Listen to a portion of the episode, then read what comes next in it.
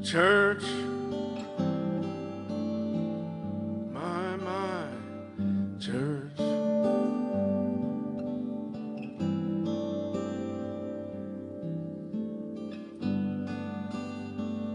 We look to see, we long to hear with ears.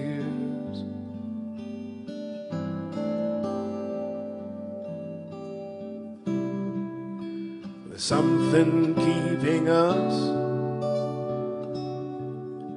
from feeling all the feelings we sing about.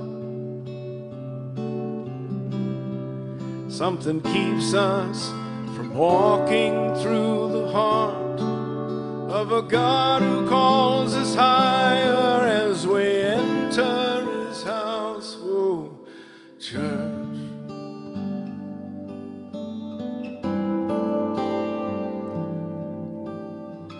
Sometimes I almost cannot fall asleep, and other times I cannot stay awake. I keep looking for God to start busting the walls down, and maybe it's because we fail to say, church. Come, Lord Jesus, come to church.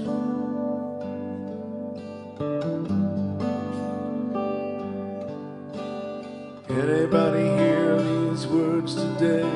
Would anybody like to lift their voice and say, I want to hear God shouting in this house? Would anybody want to lift their lives? Anybody want to call out this hour? Anybody want to hear the King say, come up higher, come up higher, church. You're called much higher than you are. There's a voice that's been shouting your name since you were born. Oh, church, stop fighting. Start embracing the glory of the Lord. Church, we can keep this up, or we can finally rest in His love. Church.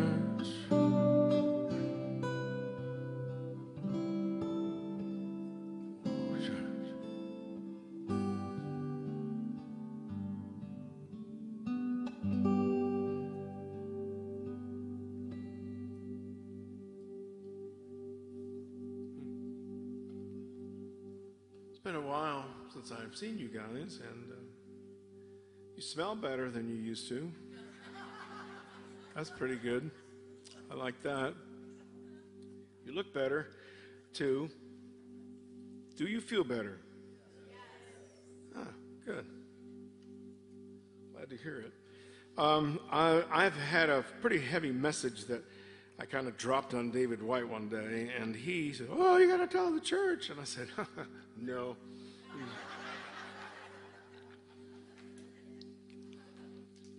And I was really concerned because one of the things we as a collective group don't like to do is to hear anything we don't like. Isn't that true? Tell me what I want to hear, and I'll come back next Sunday. Maybe.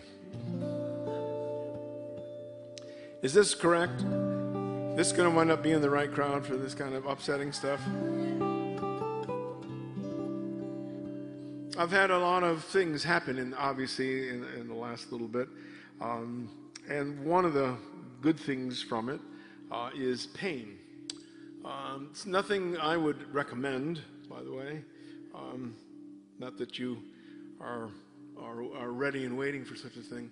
But I, I had an experience and have been having an experience as this goes along. And it's been very illuminating to me as a person. And my hair started falling out, of course, right after the my end of my COVID effects. What a delightful disease. Uh, and um, this was made by man, if you didn't know that. Man invented this, which means God didn't invent it. Man did. I think we probably have a lot more authority over this than we think we have. And maybe it's time to go ahead and take that authority. What do you think about that? Let's take it right now, just because we have nothing better to do than to take authority over something that doesn't belong on the planet. Are you getting, are you hearing what I'm saying? God wants to smoke us. He says business. He'll do a nice job of it, but he doesn't do it through a man-created disease. Am I making sense to you? So in the name of our Lord Jesus Christ, whose stripes are completed, and all aspects of who he is, is in fact true and coming to pass even on a greater level, we're going to stand with what he said. Behold, I have given you authority over scorpions and snakes and over all the power of the devil, be it man-made or not. And so that authority we're taking today, and as a group of people, we're going to agree, if you're okay with that, we're going to agree that this disease is shut down officially now. In the name of Jesus, we shut you down because you are not from God, and nothing from God will survive on this earth. In the name of the Lord Jesus Christ. You okay with that?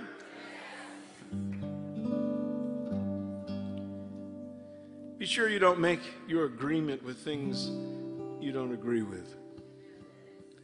And take your agreement back if you've been doing that. That's what's giving the devil any power that he has is us. Where he hasn't got any power. It's, we're the ones who are walking in it. So,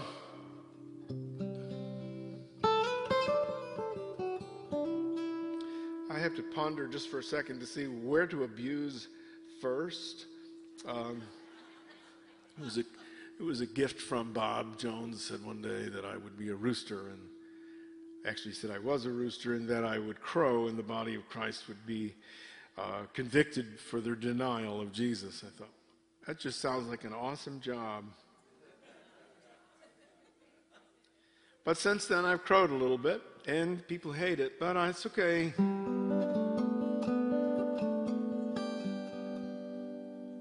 Um, there will be rumors. There will be wars. There will be famine in all the land. Nations rising against each other. Fear will overcome man. False prophecies intended to mislead, lawlessness will increase. Abomination of desolation, all of Judea will flee. But a child has been born to us, and a son has been given, and the government will rest on his shoulders, and his name will be called Wonderful Counselor, Prince of Peace.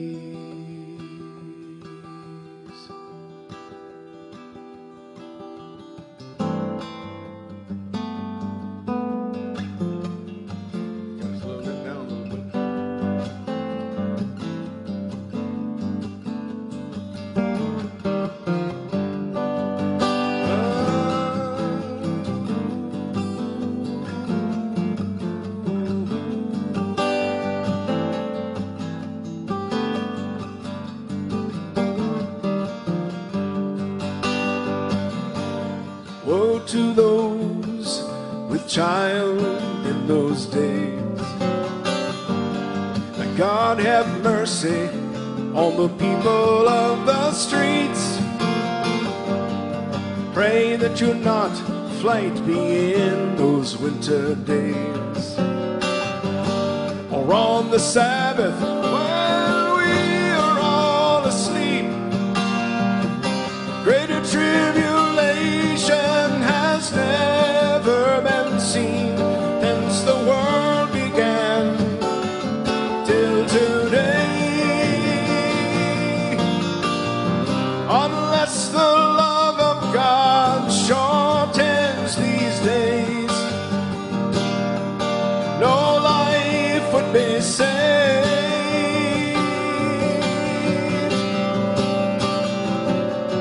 But a child the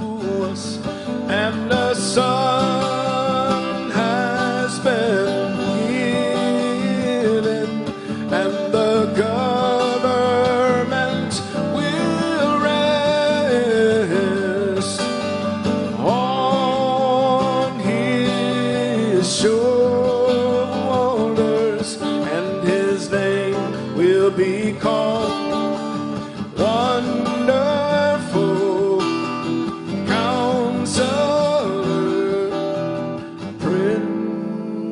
of Peace. Anybody happy about that? Uh, me too. I'm glad, Lord Jesus, I'm glad you're the King. Just as soon as the tribulation ends, the sun will darken, the moon will see no light, the stars will fall, and the powers of the heaven will be shaken in the sky. And then the sign of the Son of Man will be seen by every tribe. The earth will mourn as the trumpet blast calls the faithful to the sky.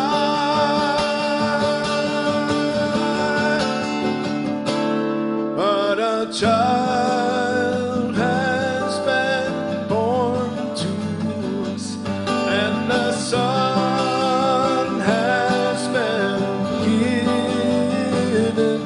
and the government will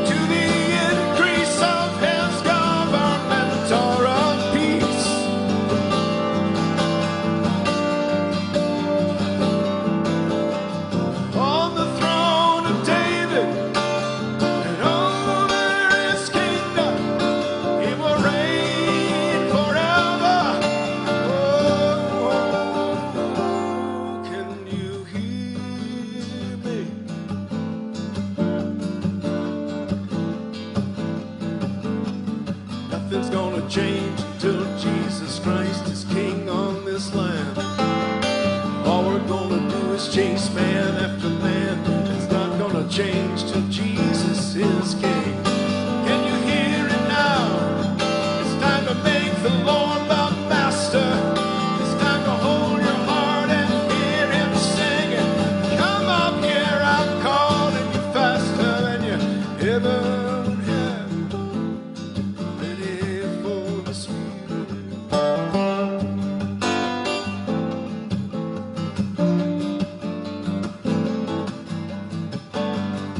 Satisfied by how things are going. How about you? Not satisfied until Jesus Christ is reigning. How about you?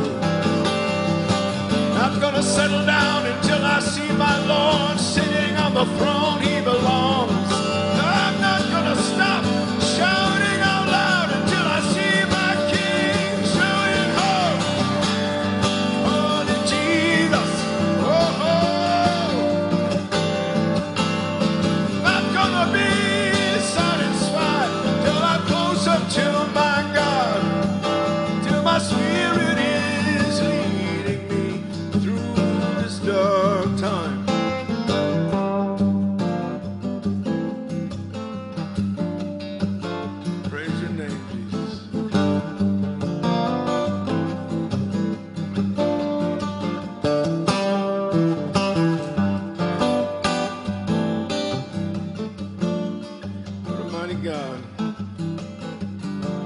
Nothing's happened that's outside of God's will.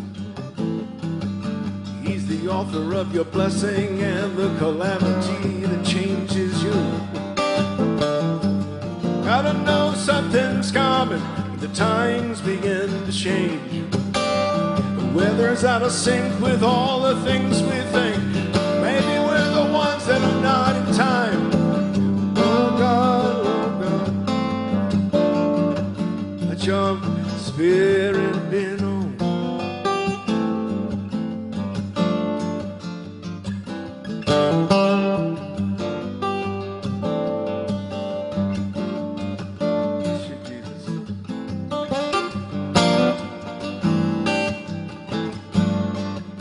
Hallelujah.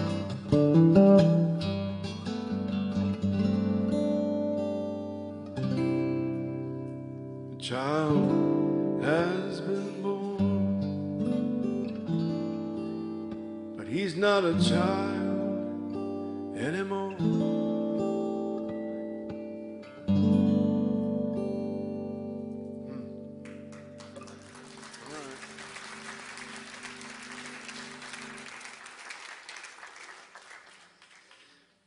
There's a lot of things probably we need to say to you and get it over with, so David, I feel like I insulted you enough. Um, most everything that we are involved with it at this hour, how many know that this is the year of man? twenty twenty-two adds up to six. That's the number of man. And um, six, six, six is what we're all dreading. Uh, that means, that simply means man, man, man. That's all that means. It doesn't mean the mark of the devil. It means the mark of fallen man who is in control of everything. So man, man, man simply means man without God. Does that make sense? So that's what we're kind of facing at this hour. That's what we're coming into. Uh, we're not coming into it. We're into it already. Um, and the year of man means man will demand to be worshiped this year for his great accomplishments. That's not going to work out all that well for those who trust in and rely on and believe in Jesus Christ. Uh, this, if there's ever been a time you needed to worship Jesus, this is that time. Um, and I mean worship him recklessly, uh, openly, uh, whatever it looks like. You don't worry about looking like idiots. That's already been done. And don't worry about that conservative, stupid stuff that we, you're conservative. Following Jesus is anything but conservative. He's crazy. He walks right into a fire. He doesn't have any problem going into the worst places on the earth. That's not a conservative. Um, are you catching me on that? So don't fall into that, into that, oh, you're a conservative. Stop that stupid stuff. Anyway, this is the year of man. It is not uh, supposed to be. It's really supposed to be the year of Christ Jesus. Um, but that's what man is going to be doing. If you don't know that, um, but here's what's been happening to us, is that the spirit of religion is resurfacing in our young people. Anybody been noticing that? It's coming in a different form, uh, but it's still the same spirit of death. It's the spirit of death. And what that means is that any of you who might be over fifty, I know hardly anybody here is over fifty, but any of you who might be over that age has been through enough in your life to understand how to get back up after a fall. Am I correct about that? I mean, that's, if we got anything going for us, I know how to get back up. Did you fall down? Yes, and I got right back up. Isn't that, isn't that what we're really talking about at this hour? And if we can't come to the reality that's your gift to another generation, then I don't know what you're screwing around doing here. Do you see what I'm saying? We're not here to use up space as older people. You know, I'm an old guy who's been retired so many times it makes my head spin. And God is like, I like that retirement thing you think you're doing. And I was saying, surely you want me to go home now. And he said, I'll tell you when I want you to go home. It's when you're not breathing anymore. Then you go home. Isn't that how going home? Isn't that what that's supposed to mean? And so we're, we're struggling now with that same idea, and we're not yet to the place where we recognize this religious spirit has attacked our youth. It's usually young marrieds. And what they're trying to do, and I totally get it, is they're not willing to walk down this hopeless road us olders are on. That's right. Are you hearing me? Yes.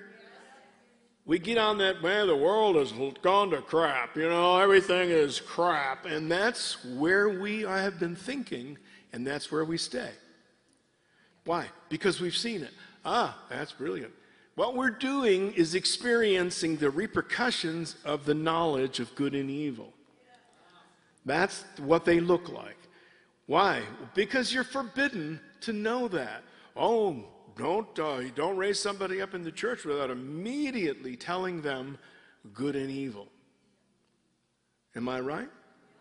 So we tell them good and evil, but our denomination says this is evil and that's not. And by the time we get done with all the denominations, we have a different version of evil and a different version of good. And what God's good is, is oh, we don't need your good. We have our own denominational good. Am I hurting anybody's feelings yet? It's part of my job, so I have to keep checking on the way. Um, you, do you know what I'm talking about? Do you understand what I mean? It seems insane that in one church you can go to hell if you speak in tongues, in another you're applauded. How, how is that? How are we not, how are we that far apart? I guess you know what I mean. That's called the knowledge of good and evil. We are now harvesting the consequences of that. That's why our time feels weirder than any other time. No? Does anybody feel like we're in harder times than ever before? Are you okay with what I'm saying here so far? Or do you want to? Uh, there's a lot of deeper things that here, but there's also, you know, that stuff that hurts your feelings. Thank you very much. Um, thank you, Bob, for telling me that. So our young are creating a disgruntled that doesn't have a fix. Because the concept is, can we settle everything down? Can we stop talking bad about the government? Can we stop talking bad about anything? Can we settle everything down so that I who have a future and you old people who don't? Are you catching where this is going? We need to, tur- to try to turn these things around. So if anyone dares get up on this, whatever we call this thing up here, this raised up area, and say anything that looking negative, it's quenching the future of your of a next generation. Yes, it is. Do Do you understand what, what's going on in this? And so it's not because maybe what you're saying is wrong or right. It has nothing to do with it. It is all based on our knowledge of good and evil, that with which I'm forbidden to actually know. So you might ask, how do you unknow the knowledge of good and evil? I found that I had to do some things. Uh, and I would say that I'm completely free of it, not for a second. But what I can say is I know the road out of it. And it starts with asking God to judge you. Now, that ain't going to be, oh, that ain't no fun. That's no fun. That is no fun. Few things in life are as miserable than facing myself. Few things on this planet will upset you more than a real, good, serious look at yourself. We could all use a twelve-step program. We really could. You don't have to be addicted to need the twelve-step program because it's a, it's, a, it's a real face-yourself kind of a deal. At any rate, what I'm getting at is that we are not going to. So I ask God to judge me because I remember reading David saying that in Scripture. But he wasn't saying, judge me in my righteousness because he thought himself righteous. He was saying, judge me to see if there's any of your righteousness in me, is what that translates. And I, so I was convinced, I want that, God. I want to know if anything in you is in me. Because I've been faced recently with, do I really believe what this book has been saying? And because God, you know, we, we kind of messed things up when we said, I'm supposed to believe in Jesus. The truth is, I'm supposed to believe Jesus. We don't do that. I believe in him, which is a mental assent. We all kind of have that. It's all kind of nice. Yeah, I believe in Jesus. That's a nice thing to say. Do you trust him? Well, we're talking a different subject now because trust has a test attached to it. And the problem with the test is I don't like them. Because they reveal something about me I don't like about me. Anyone? And so what's coming is, you know, when I asked the Lord to judge, all he did, he said nothing negative. He never pointed a finger. He did nothing in that judgment. He just went, here's you, Don. How do you like it? I don't like it. I don't like it. Take it away. Take it away. And you're supposed to help other people find Christ?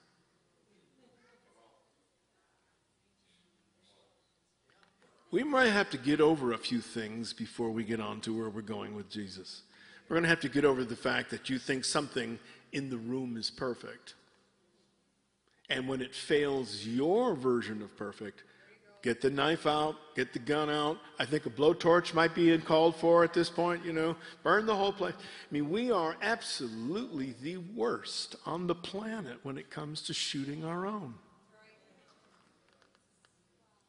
Does that hurt anybody's feelings? They sure did mine, because I can, I can run my mouth bad, uh, you know, any time. Oh, man, you're, you're kidding me. Yeah, you are kidding, you dummy. What are you talking about? I hope I'm penetrating some of that crusty stuff you guys have. Um, we are not going to make it through this next season, uh, guaranteed this year, if we are not a Jesus people, so caught up in Jesus and him revealing to you where you're off the mark. Well, you know, I'm saved. Are you really? Are you really? Prophetic word from Bob Jones, two percent of the church is going to make it to heaven. I said, oh, Bob, oh, Bob, oh, Bob, Bob, oh, Bob, what in the world are you saying? He said, that's what I said, and that was from God. To me, that's too small a number. How about you? A real serious experience with Jesus Christ, he turned that two into one hundred really fast. But without that experience, and I mean without that experience. And so what we've been doing for centuries and centuries, all the way back to Moses, is a man or a woman has an experience with God, and he tells you all about it, and we sit safely in our seats while they take a flogging and so on and so forth, and we watch them live a life of Christianity. We are voyeuring life. We are not in it, we're watching it. Which gives me the right to criticize anytime I don't like what's being said. Am I talking still to the right people? If we don't pass this hurdle, it will be the two percent that make it. It's, the, it's you know, it's, I've, I can't tell you that it's been pleasant. The last two months uh, of my life has not been pleasant. It's been a, it's been a really difficult situation. Uh, if, if some of you may already know, but I lost my wife two months ago, and I was like, oh my God, I mean, oh, this is too much, this is too much. Really? Then he said, would you rather have her here suffering while you're dancing around in heaven?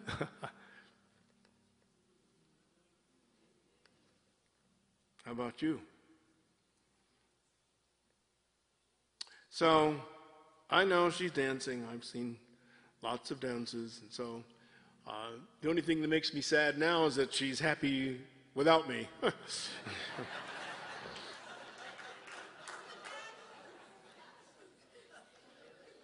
How is it that these things can be like this in this life? How is it that this can be like that? Am I making sense? Yes. So living is the torture, right? Living is the punishment. You get it? It's like Paul was saying, hey, if I die, man, I'm, I'm with Jesus. You know, I'm in good shape if I die. If, I, if I'm going to stay here, you're, I'm going to wear you out with Jesus Christ. If we can't come to that right now, I mean, start wearing somebody out. Start making somebody mad about you over talking about Jesus. And then you, and when you get thrown out of their house, they go, oh, yeah, man, I finally got there. That's what the Jehovah's Witnesses do.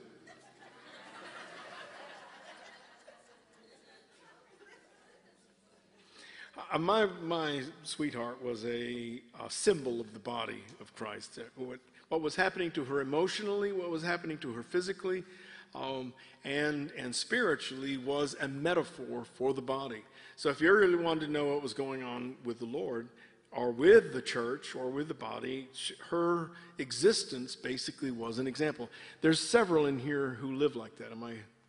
Do you know what I mean? How many people live a reasonably healthy life, and then one day, bang, you're, you're sick, or you feel really bad, or you feel worn out? How many feel like I can't seem to stay awake during the day sometimes? Anyone doing that? That's generally, that's the, what the body of Christ is.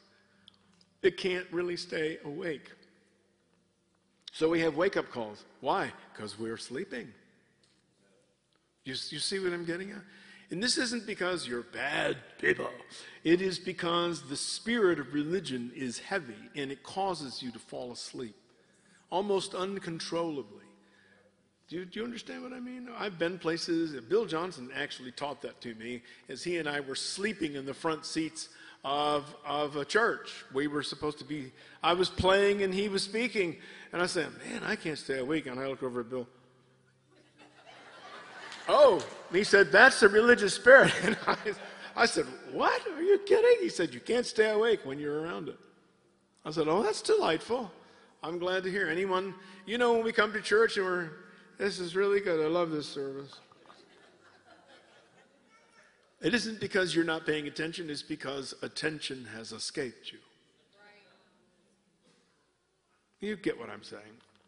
So she was all of that. So what's happening is that what she was always doing is she was tired, but always looking for self-help books. She only had six hundred of them. Um,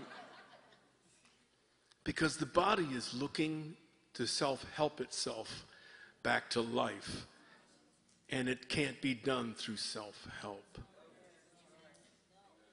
It has to be done through Christ Jesus. But self-help is a road that will get you guided back to the Lord. Just like A A guides you out of the garbage can you're in and back to a place that there is someone higher than you are. Do you understand what I'm getting at? Yes. And it isn't because I'm trying to promote anybody's program, because that's certainly illegal and not true. But there is a way that you, if you can't stop you, then you've got to find a way to stop you from your uncontrollable behavior. No? Yes?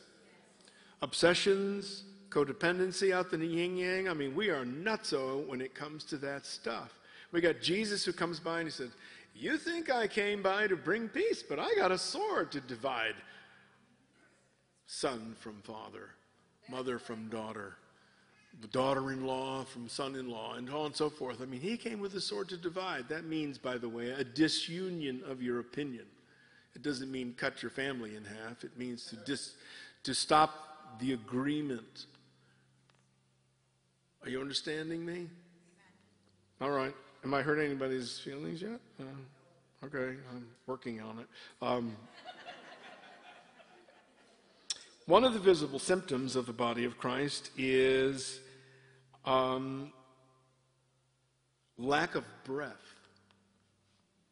We're being strangled. The Holy Spirit's being strangled out of the body. Um, and that's one of the symptoms of COVID, is to strangle you, or you can't breathe. That really identifies this as a man-made thing. Are you catching me? So when we start to work in man-made process, we start to lose the Spirit of God. And that includes the church, by the way. I mean, COVID, for all of its horrible stuff, it shut every church in the world down. That was God restarting something. There's, I think, I don't know what the number is, it's fifteen to maybe eighteen percent. Have come back. Interesting, isn't it? That means we had a lot of excess stuff. Doesn't mean that people aren't good people. We're not talking about good and bad people, because we can only judge that based on our knowledge of good and evil, and we're forbidden to know that. I'm confusing you yet or anything like that? All right. Okay. And we are also suffering from a tremendous version of anxiety. Does anyone know what I'm talking about? We are an anxious bunch, those who are supposed to be resting in God. I am resting, but I'm anxious at the same time. How do you do that? How do you get anxious at the same time you're resting? Is anybody there? I love taking naps. I lay here very quietly while I'm doing it. And we are suffering from anxiety, that with which Christ died for, to set me free from. Hmm. Hmm. Then we also have the amazing dysfunctional body. This is quite messy, isn't it? What's really happening? And I know, I know, I know, we're all saved and we're amazing and we're fearfully and wonderfully made. Um, by the way, that means I'm supposed to be feared, not. I'm fearfully. The devil's supposed to be afraid of me because of how I'm made. That's what that means. Isn't that interesting? And in one of these, if we ever woke up, if we ever actually woke up, just like it says, the whole of nature is groaning, waiting for you and me to wake up. Who are the, who are these guys? I think they're servants of Christ. Can you tell? Mm, not yet, but it, it looks like they might be. We've got every tree in the forest willing to fight for you on your behalf as soon as you wake up on who you are. Or am I, am I? Yeah, yeah, yeah. Never mind. I'll worry about whether I'm hurting your feelings after this. Mom. One of the things we've been doing, and something I discovered the hard way through one of God's revelations of who, revealing to me who I am, is that in my overt gifting, I quenched my wife's gifting. Because mine was overt. Mine is loud. Mine is this. And hers was subtle and unique. She had, too, the only person I ever met that had the ability to drive the religious spirit out of the room screaming. She did it regularly. Whenever she started opening up, it was like, over in the corner, I was like, uh-oh, she is working on the religious spirit. And pe some people hated it, just absolutely hated that. Find yourself walking down that road? You ever been in one of those services where everybody, well, you know, two or three people are going nuts, and you're going, oh, God, I, well, that ain't God, you know. And you are the ultimate judge of all things that are and are not God. Is that correct? Is that what we're really talking about here? You know, there's plenty of things that are happening in this life that are not God. You might want to wait for one of those to actually happen before you start judging it. Because I seems like I remember the scriptures, judge not. He didn't selectively say, he said, judge not, lest you get judged in the very same way. I was like, ay, ay, ay. So when I realized I was actually quenching the gift she was carrying, I realized it was because the church was worshiping gifts. Hmm. Yes. Yes. Let that hurt you as much as it needs to. Because we are not here to worship gifts. We got Paul who comes along and he said, um, you know, when you all come together, when you gather together, you remember that in First Corinthians fourteen? He said, when you gather together, each one has a psalm or a hymn or a spiritual song. Imagine that happening sometime. And then if you have a tongue, be sure that there's an interpretation. That's good. We got two gifted people. You have to have the tongue and then the gift of interpretation. That's good. I like that. That's good. And if you have prophecy, two or three, and let the people, let the judge, let the prophets judge the prophecy. Oh, when's the last time we did that? But if someone has a revelation, let all the gifted people sit down.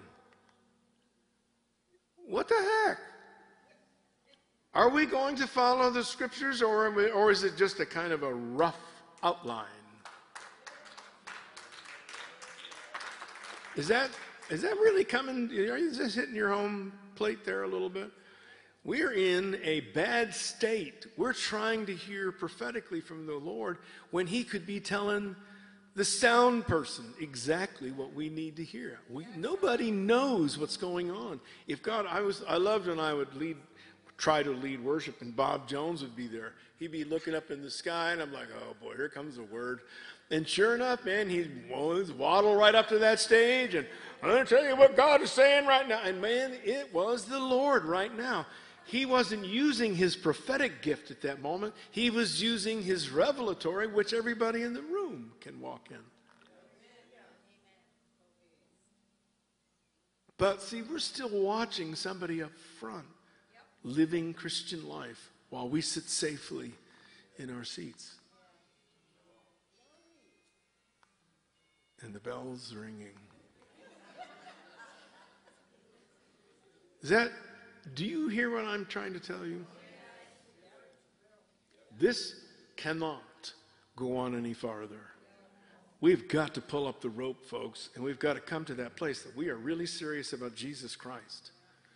And he, and does, talk with virtually every single soul who would stop and say, would you talk to me? And we'll do that. But if, if the struggle is to get a mic and get up front, you've already defeated the whole point of why the Lord moves on the body. Because you put it all back to the front. You put it all back to the microphone. Oh, you have a mic? Yeah. And that means what? We got into a hotel room, Christine and I, down in Florida, going to a meeting down there. Stayed at the hotel. I flipped on the television because we don't have one at home. It's just really been a great idea. It was by accident, but um, and I didn't realize that satellites, you could you can get on one satellite, and everything they do on that one satellite is just, I didn't realize that. Of course I wouldn't, but and it was a religious uh, satellite.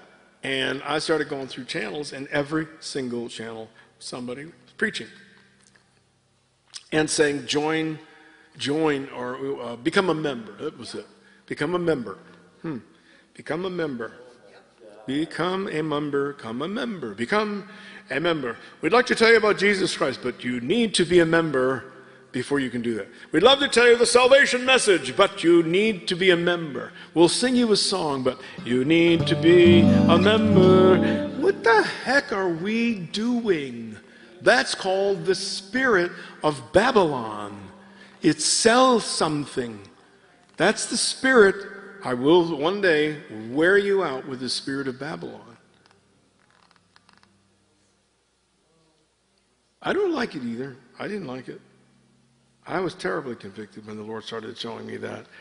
And so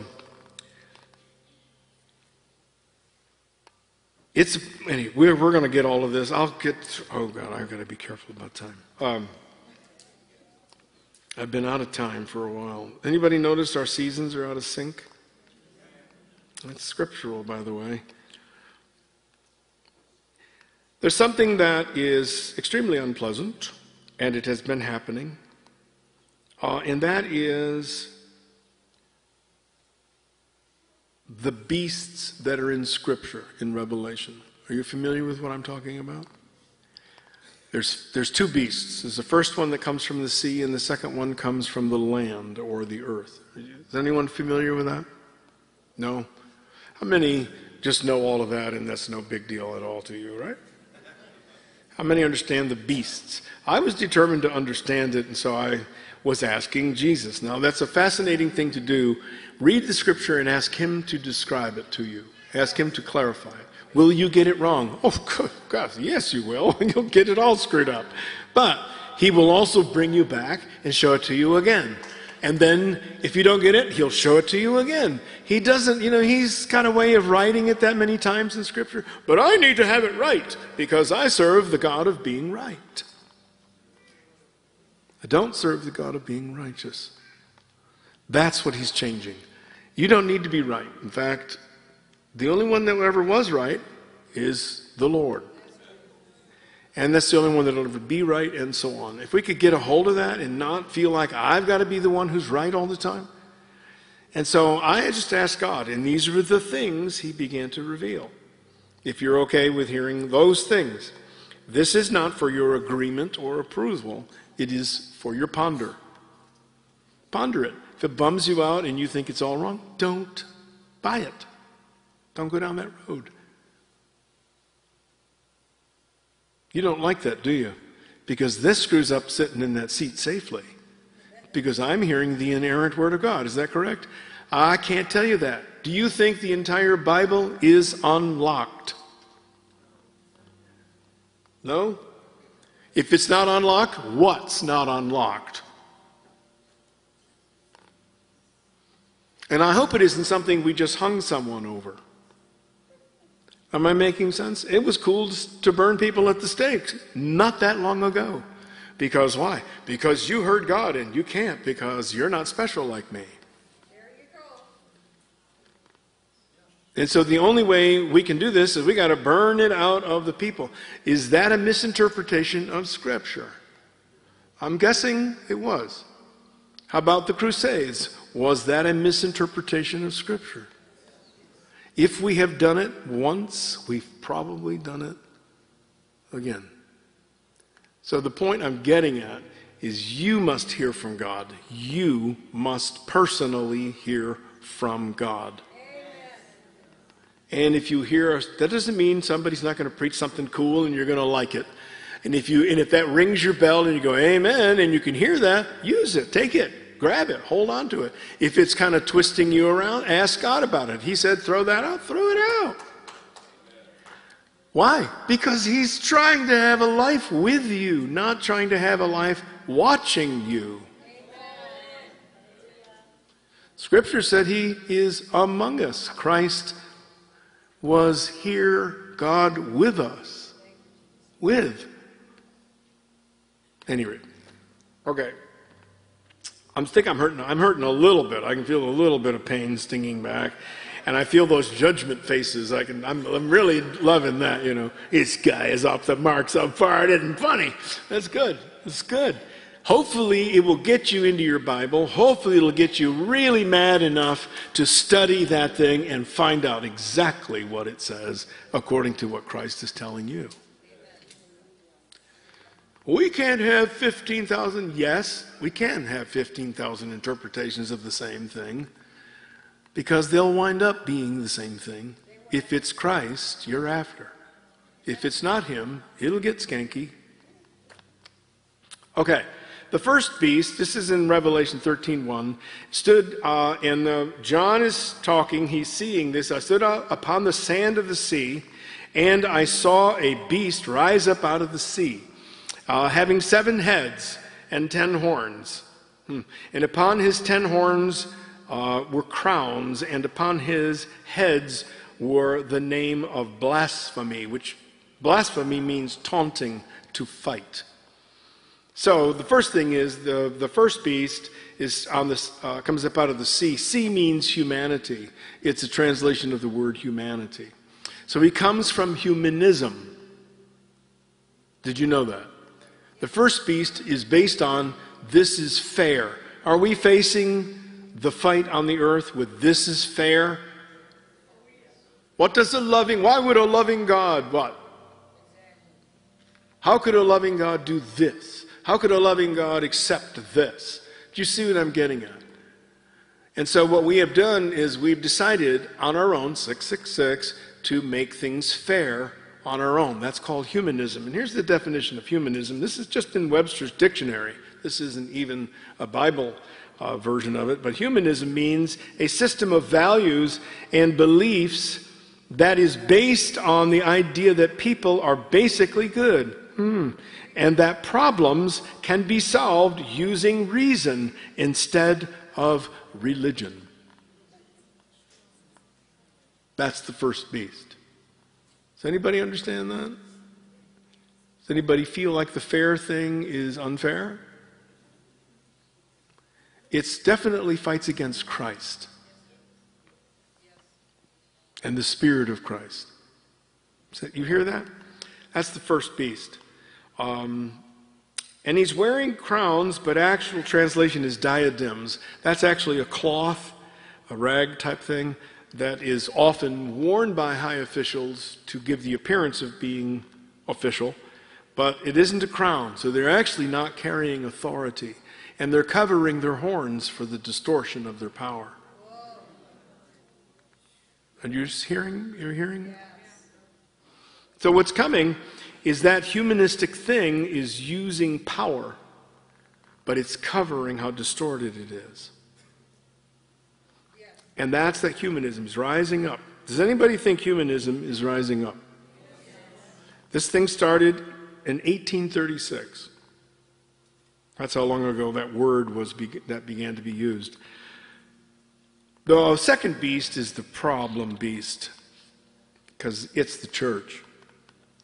It's the church's version, it's the organized church's version of fairness, trying to compete with humanism's version of fairness. So we've made up a second version of fairness. Is anybody feeling that? Sensing what I'm talking about? And we feel like all we have to do is come up with our version of fairness and we'll be fine. There's, no, there's nothing on the planet going to be fair except Jesus himself. Amen. If he says yay, and it's yay. If he says nay, it isn't yay, it's nay. It's not. Am I making, hurting anybody's feelings? The second beast, at some point, will cause us to worship the first. That means serve.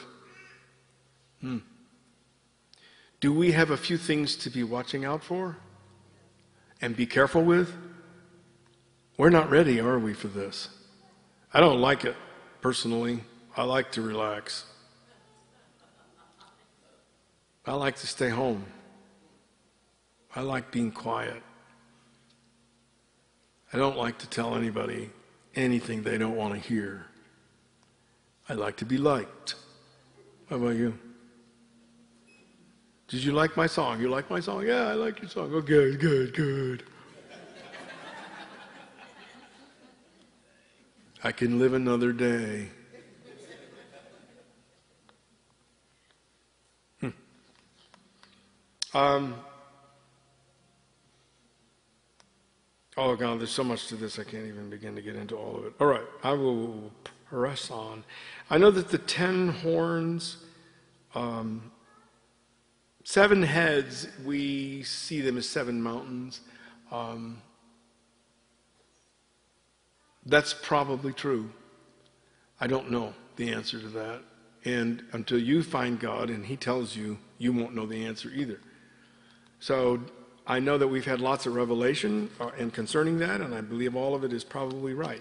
Uh, just has to be sure that you pass it through. The Bereans, you're familiar with them in Scripture? They would hear us teaching, and they go, oh, this is so exciting. Let's go home and study the Bible to be sure what they said was right. That's right. So why don't we do that? Why don't we get excited and hear something and go home and study it and find out whether that was cool or just a great thing to say? I know you know what I mean. Okay. Um,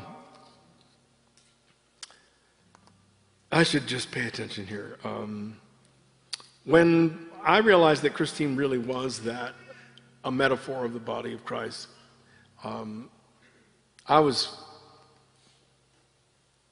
I didn't like it because she would turn up unexpectedly sick. Uh, without really being sick, and she would have issues that weren't really issues and things that would be happening, but she was really just experiencing what was going on in the body. Uh, and some of the things, uh, and then one day she, she wrote this down. I found it, of course, after the fact. Uh, and she just, she was famous for sitting, you know, writing stuff on scraps of paper all over the place. Thoughts, things that God was showing her, things like that. It's a good idea to do that, by the way, so you can, don't miss what God is saying to you.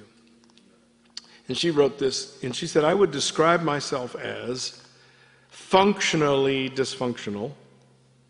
Does that sound like the body? Artistic, yep.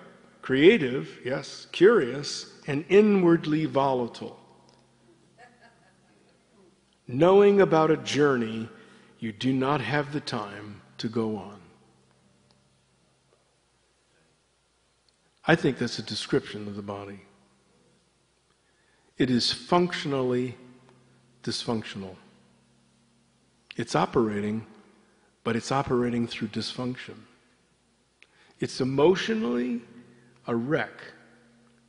And so I'm not going to show you my mess, and you're not going to show me your mess, and we agree to come together, and we can make it for a couple of hours without puking, so I'm good. Uh, I can't do two and a half. I can't do two and a half hours, but that's two hours. I got to get out of here because I'm going to wind up being my, going back to being a pumpkin. You see what I mean? When I'm out of here. I don't mean you don't love Jesus, and I don't mean you're not still a Christian. I mean a life that you don't want me to see, and I don't want you to see, has just got into the door, and somehow we made this into holiness. And not Christ into holiness. He's the holiness you have. And does the Scripture not say, I will make you holy as I am? He will make me holy. I'm not going to make me holy. And this room won't make me holy, nor this organization. Can't do that. But Jesus can. And if we can grab that, man, we could walk in this door holy and with reality, and you start worshiping God from that reality, and the ceiling will come down. Amen. Because it cannot handle the power of a believing, volatile body of Christ. Amen. They believe in their master. They believe in their Savior. And they're volatile enough to share their true heart when they enter the door, rather than never tell the truth when I'm in here. Is that making sense?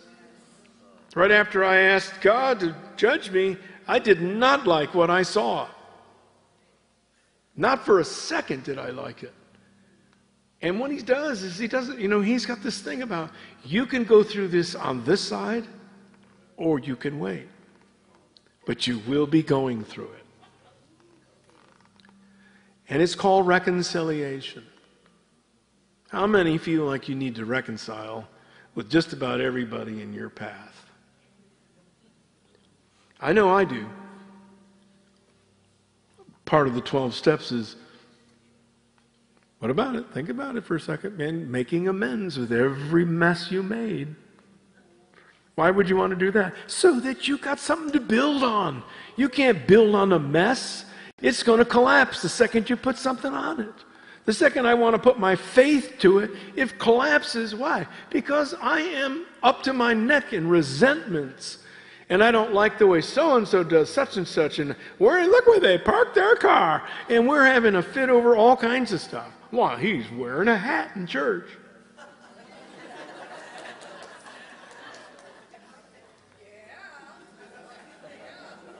What a rebellion. What an amazing rebellion that is. Are you okay? Hurt your feelings yet? A lot of you are very uncomfortable about all of this, I know. And I don't blame you. I would be too. If I were squirming and some jerk was talking to me like this, I'd be saying, get the heck out of here. Um, okay. Um, a prophetic word from Bob. You guys know Bob Jones. You know who I'm talking about. It isn't a mystery. If I'm telling you about Bob Jones, I'm not. And you know Bob was a character, to say the least. Um... and had some fascinating experiences in his life. One of them was dying. That's a fascinating experience. Um, uh, and he was brought up into heaven, and uh, he was, he said, I didn't want to look down because I, I didn't want to be sure my robe was white. And he was standing in line to enter in heaven, and he was remembering that every person that entered was asked a single question. Have you learned to love yet? I wouldn't want to be asking us that question, would you? Doesn't mean I'm not really good when I come to church. I'm really good when I come to church. It looks like I love everything and everybody. It's just when I'm in the parking lot that that falls apart. Are you hearing this? You are hearing it. Okay. Then, and so Bob, in his beautiful style, is standing there. He can feel the, a presence coming towards him, and he doesn't want to look at it because they may be asking him not to be in that line. You see what I mean? And his first thing he's thinking is, I'm not supposed to be in this line uh, going into the heavens, and these guys are coming over to tell me, hey, buddy, what are you doing here? But over to his left, he could see people descending, looked like they were on an escalator. Has anybody heard this story when Bob telling you this? You haven't, huh? And as they were descending, um, this, he said, I just didn't want to look. He said, I assumed it was the Holy Spirit. So he comes right up, and he's like this to Bob, and Bob is standing straight-faced and looking straight ahead, you know, waiting for his turn to get into heaven. And he knew he had to go back. And the guy said, take a look at that. So he looks over, and he saw that, sees this escalator where he got the two percent from. And they were descending into hell. And, he, and, and they said, this can't happen. Your job is to bring whatever information, bring whatever news, bring the good news for a billion soul salvation. Hmm. Lately, I've been feeling the sadness of our Lord. I thought it was my sadness for obvious reasons, but one, one time, because it took me a long time to worship again, I couldn't touch a guitar or worship God.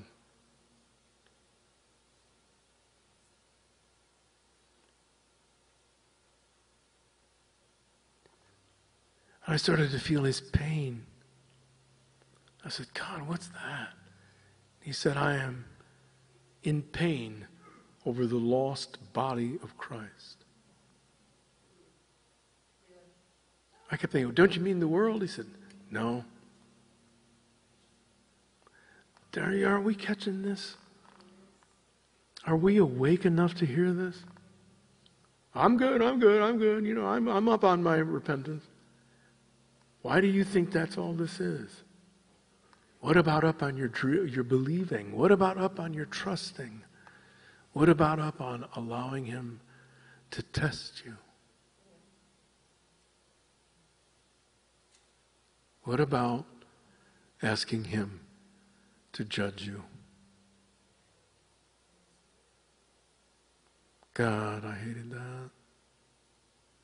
But I wouldn't trade it now for anything. Is it over? Um, not yet.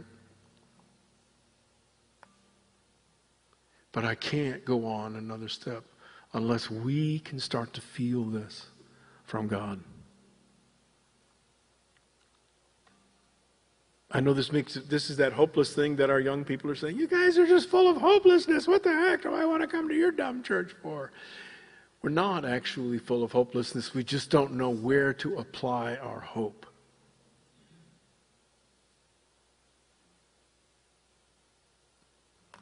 Are you okay?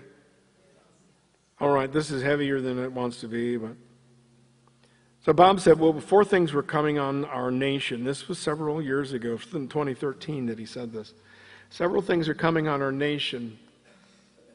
Anxiety, that's here. Fear, that's here. And fear, for the most part, is making us sicker than any virus. The fear of it's killing more people than the virus itself. And keeping us from actually being human beings again. Then depression. Ah, one of my favorites. That means also money, as well as depression, emotionally depressed. And then the final biggie is panic. Hmm. A shaking is coming. Does anybody know that? To all finance. Everybody know that? But something you might want to learn or you might want to hear is that we as a people...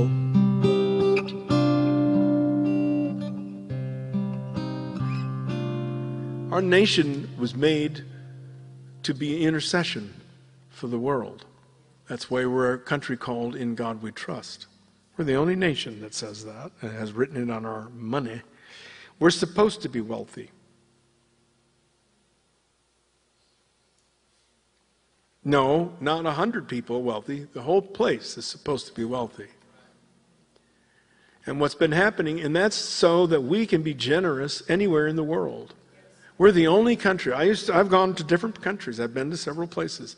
And I would sing about the salvation of the lost and watch in America people screaming and yes, and they enter into the intercession. Let's pray for Israel. Yes! Let's join together. We could do that this second. Look at all these flags. Why? They should be one flag. America, we're Americans. The heck with all these other guys.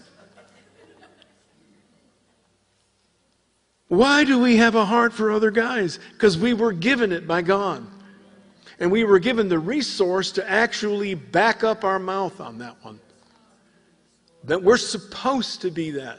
Therefore, we can pray, God, save this economy, even though it's on a fast track to destruction, and stop whatever is happening in the front office from destroying it, because it's meant to be here to intercede for the rest of mankind. Amen. And the moment we lose that, the moment we become that one world banking system, one world religion, one world, we'll be toast right along with everybody else. We're not here to be superior.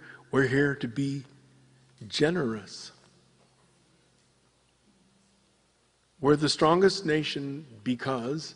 And you won't believe this, because we're morally excellent. Yes. I know you don't buy that. I didn't either when God said it to me.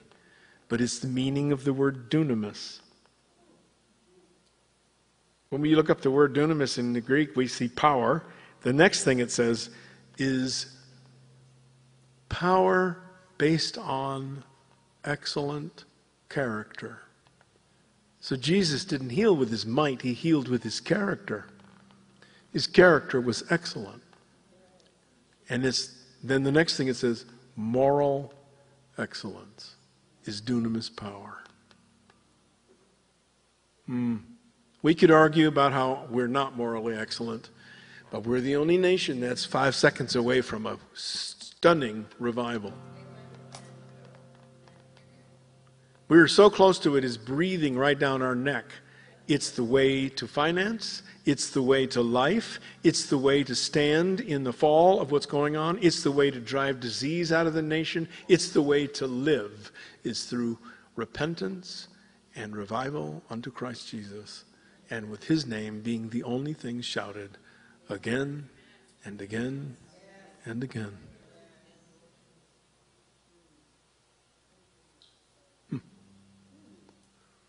Interesting, isn't it? Okay, I'm I'm pretty done insulting. I have lots of other insulting things, but it's not necessary to keep beating on a horse that went to the water but refuses to drink. We're having an anointing coming to the country uh, that's beyond what we've ever seen before. We've never known the power of the anointing that Father's about to release on the country. Um, we've never seen it because we're too busy with our mess. We're messy people. Uh, nothing's changed. We've been messy for some time. But he likes our mess. And why he likes us, I will never know.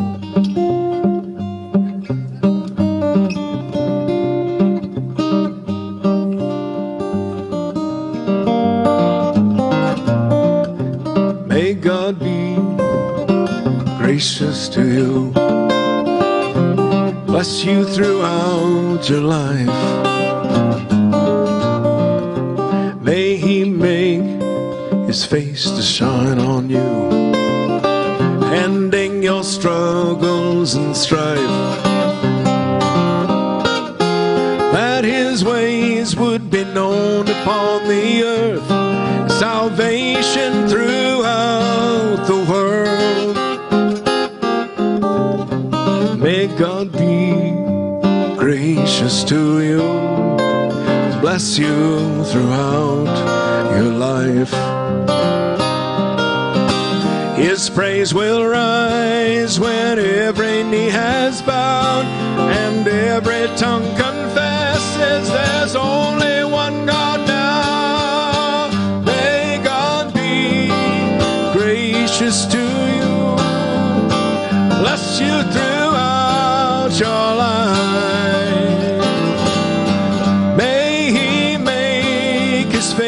Shine on you, lifting your countenance at night, that his ways would be known upon the earth, and salvation throughout the world.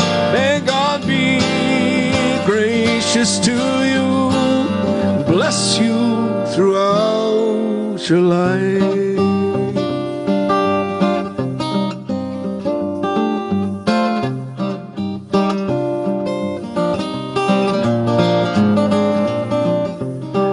The nations be glad on this earth, sing for joy to their God.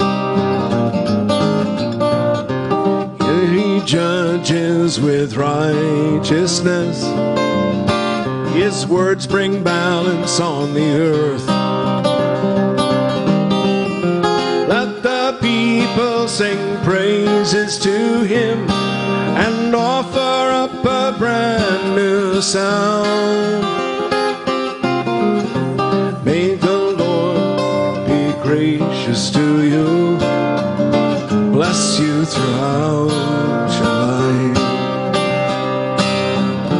life. His praise will rise when every knee has bowed and every tongue confesses, I only fear God now.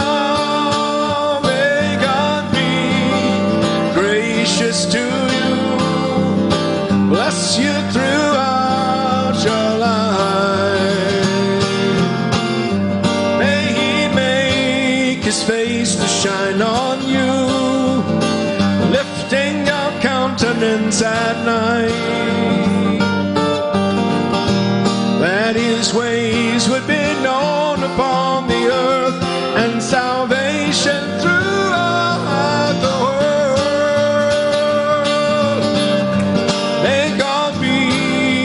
Gracious to you and bless you throughout your life. Oh, yes. Bless us, Lord, in the spirit of your Son. Release your power on this land. Oh. Call your judgments to be upon us now. This land. May God be gracious to you. May he bless you throughout.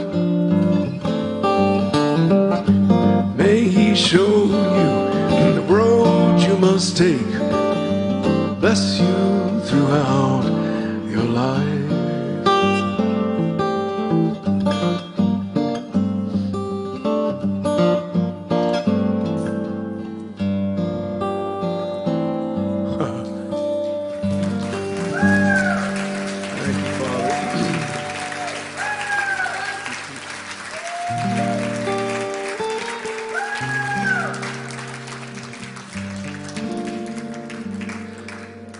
Consider asking the Father to begin a process of reconciliation in your life in a place of asking Him to judge. You don't want man judging you. You want God to do that because He's the only one that will do it in righteousness. We are incapable of judging in righteousness. He isn't. He doesn't condemn, by the way. He doesn't point at you and see where you screwed up. He just lets you see yourself. And I don't know about you, but that breaks me into a thousand pieces to see myself. But it's who He likes. I can't tell you why. And when I'm on my face and I'm weeping and I'm going just, I hate what I'm seeing, Father. He said, no, I don't. I love what I'm looking at. That's a loving Father. When you can have the worst day of your life and it is not on your permanent record.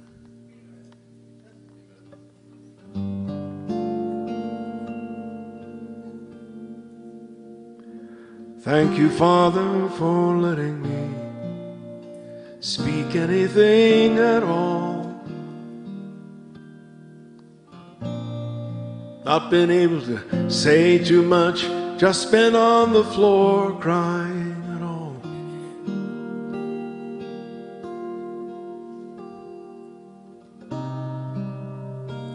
But there's something turning toward us now. It's the love of God coming in a wave of power that makes grace a light that shines and will not go out.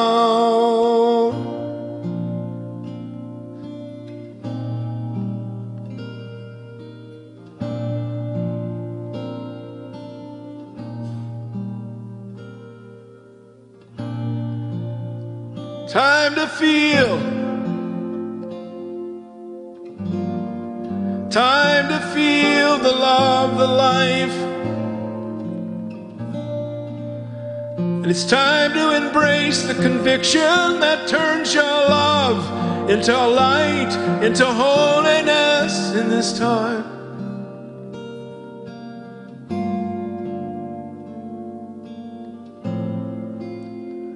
Don't miss this chance.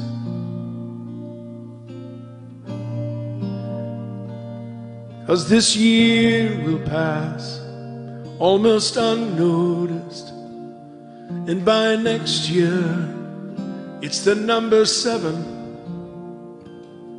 It's the completion of all things that will be too late. God is speaking. Will you hear?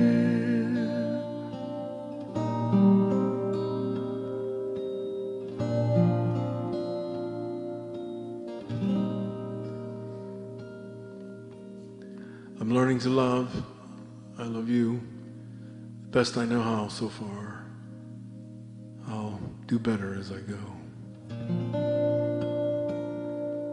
In the name of our Lord Jesus Christ.